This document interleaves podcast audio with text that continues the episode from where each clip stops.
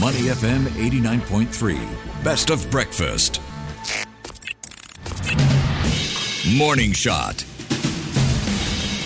A very good morning. I'm Lin Li Fu. You're listening to Morning Shot. With economic activity picking up pace over the last year, Singapore has generated more domestic waste than the year before. Domestic recycling rate also fell slightly to the lowest level in over a decade, as higher freight costs meant less waste than usual was exported for recycling. Coming on the back of all of that, have you wondered where your waste ends up? Well, marine researchers say some of what you throw up actually ends up in the oceans. Over the last six years, local marine scientists who have dived to clean up trash from our rich coral reefs in surrounding areas like the Lazarus, Kusu, and Sisters Islands picked up more than 2,500 kilograms of it and among the debris retrieved, rubber tires and even a washing machine. For more insight on what's ending up on our seabeds, we're joined by a marine scientist who has dived alongside all that trash. She is Sam Shu Qin, co-founder of a non-profit organization that champions protection of Singapore's coral reefs and marine biodiversity. Our Singapore reefs. Very warm welcome to you, Shu Qin.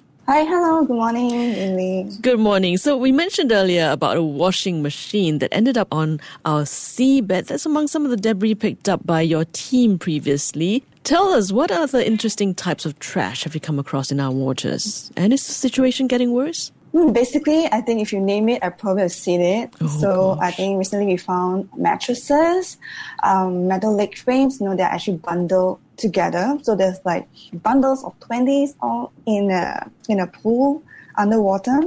And I think the most interesting thing I would say is, you know, you dive off the pontoon and then you actually see a whole entire set of barbecue items like tongs, um, the mesh, and even an unfinished packet of hot dog. So that, that's quite scary to see. Yeah, and also like graveyards of plastic bottles. Just out of curiosity, how much work is it trying to get Yeah. all of this out of the water? Could you describe the process, especially with bigger and heavier debris like the mattress that you were talking about? Yeah, so I think typically for um, each dive, we have about 10 to 30 divers on each cleanup trip. So we have two trips and each lasting about 45 minutes to one hour, right? So during the dive, so we work in groups. We use mesh bag to collect the lighter ones.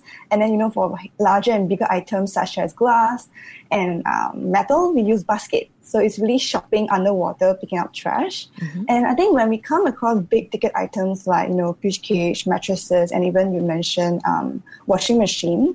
So um, we will actually mark their location with a surface marker so that, you know, it actually signals that, hey, actually we need more help here. And then we'll enlist the help with additional divers with lift bags right? And after the boat crew will try to retrieve the items. So the thing is, because we're just recreational divers, safety is still very important. So I mm-hmm. think we do what we can. So for the items that are too bulky to be removed, we actually record the type of trash and location, and then we'll plan for suitable logistics or you know work with partners to retrieve them at a later time. Just to put things into perspective, Singapore has one landfill, only one, right? Compared to our neighbors like Yeah. Malaysia. Malaysia has like 160 over at least, and then maybe uh, uh, Brunei, which is smaller. Also, I think they've got about six or seven landfills. So, are there ways to track back where all the waste come from, and how challenging is that? You know, taking the perspective that we only have one landfill. Yeah, I think I think it is good that you highlighted it, right? So Pulau Semakau is only the one landfill and it's offshore. I think and it's gonna be filled up really quickly. So it's actually quite concerning for us, you know. So what if the landfill is, is filled up? Uh, where are we looking at for next landfill? Are we gonna um, you know take away some other islands as well?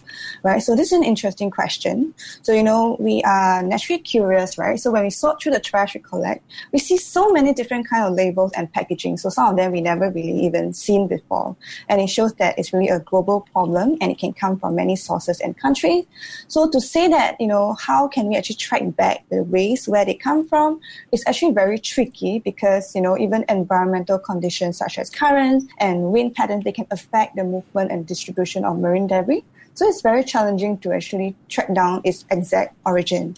However, um, there are some tools, you know, like um, researchers can use modeling to actually simulate and predict the movement of where they land up and then where they end up and where they go. And I think for some packaging, if it's intact, you can actually review the place of origin. But I feel that there still need a lot of collaborative efforts, you know, between countries and, you know, more research to tackle these issues because what we know is still very surface at the surface level. Okay. Singapore is, after all, one of the busiest ports in the world. Does all the underwater trash affect ships that go through our ports? Yeah, definitely. Mm-hmm. And you know, we have uh, it's a very busy shipping hub. We have a lot of vessels, so both commercial and recreational. They pass through our waters daily. So you know, floating trash, especially like you know fishing nets, they can easily entangle in their propellers and compromise their operations. Right. So mm-hmm. this naturally poses a threat to navigational safety, and also it can increase the risk of accidents um, between boats. We are in conversation with Sam Shu Qin, co-founder of our Singapore Reefs. Restoring corals in our Singapore waters is a crucial part of your work, we hear. So you dive all the time. What are some of your key observations as you go about your work hmm. underwater? How does the trash on our seabeds affect our marine ecology? Yeah, so um, I'm very lucky to be able to combine my passion and my work, right? So during our dive surveys, we conduct um, regular monitorings of these coral transplants. So we want to check, you know, um, how well they're doing, their growth, and then are they surviving and their overall health. So for us, we do a lot of um, photo taking underwater, right, to see whether they're doing okay. And then sometimes you're very happy to see corals growing so well but other times we get so frustrated because the corals are broken, you know, by fishing line or covered with plastic bag that actually limit their growth. So it can be really heartbreaking to witness that first-hand impact of marine debris, right? So no matter how big or small, they can damage the environment. So you can see, especially lost fishing gears, you know, like, like nets, like fishing line, they can continue to trap marine animals. And then the smaller ones, like plastic bag, you know, cloth, they can smother coral reef and other marine life as well. So, you know, um, coral reef are really the foundation of the whole marine ecosystem. So when they're destroyed and they really take very, very long to grow and reestablish that kind of majestic structure they have, and many marine animals can lose their homes as well. But let's say if the underwater trash situation gets worse over time, do you think things like water quality might take a turn for the worse? Yeah, it could be, especially areas that's filled with um, trash. So a lot of marine debris, often they contain um, chemical additive and toxin that can potentially leach into surrounding waters. So where we harvest our favorite seafood and then we enjoy our recreational activities. You know, I love kayaking, I love diving near in, in the water. And this chemical and toxin they not only can pose potential risks to marine life and um, ecosystems, but also to us, you know, when we consume contaminated seafood, right? So we know about microplastics, right? You know, they break down and then they can also absorb the plastic and toxin from the plastic into their tissue. And then they can accumulate and it will go up the food chain. So eventually it reach us, you know, who consume those kind of contaminated seafood. And then also being in the water, especially swimming in polluted waters, it can increase the risk of, you know, waterborne and infection diseases and exposure to harmful pollutants that can lead to various health issues you probably don't want to kayak or dive in these waters. Contamination, pollution, they all damage ecosystems, yeah. right, and harms humans both directly mm. and indirectly. So, what kind of outreach yeah. efforts do you think is needed, both from a policy and community point of view, in order to turn the tides? Mm, so, I think, like I said, it's, it's a huge problem. I mean, it's, it's global, right? So we definitely need um, all hands on deck. So we need the government, businesses, individuals to actually work together. So it would be really great, you know, to really have more policies to protect the marine ecosystem and then come up with innovative, sustainable strategies to track capture, recycle, and eliminate ocean-bound waste. Right. So before they go into ocean, you come up with solutions to stop stop it. Okay, and but it, it really requires a lot of um, concerted effort from you know different countries as well to improve uh, waste management on that on that global level. But I also feel it's, heartening that we can see agencies and corporations that increasingly reaching out to the community, right? They initiate partnership, dialogues with various stakeholders, and then we really want to expand outreach program, especially to you know people who are not in touch with this issue and they also provide grants and mentorship to youth. So especially want to encourage them to, you know, come up with ideas and become the change makers of the future, right? As you mentioned, in the heart of the matter, reducing our personal waste. Does that actually mm. help help, though, in reducing the waste that eventually gets into our natural environment? And how does the waste we churn, in turn, have a circular impact on us?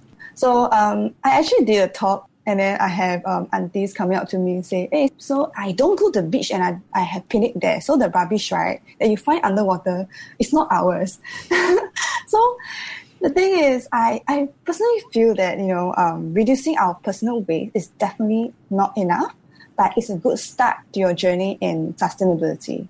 And I think the easiest thing that anyone can do is to really dispose of trash properly and that already can help to divert ocean-bound trash, right? So um, if we think about it, the entire problem of trash it all starts with our consumption habits, right? So being by con- being by being conscious of our own actions and choices we make as consumers, we can potentially help to change the world and make it better. And you can use your purchasing power to support companies that actually prioritize sustainability and environmental friendly practices.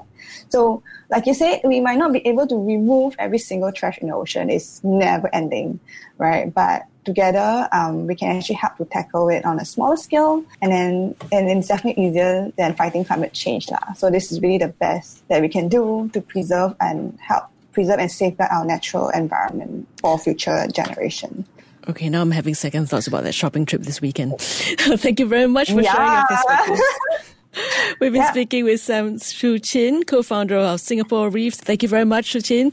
Have a lovely weekend. Thank you. To listen to more great interviews, download our podcasts at moneyfm893.sg or download the SPH radio app available on Google Play or the App Store.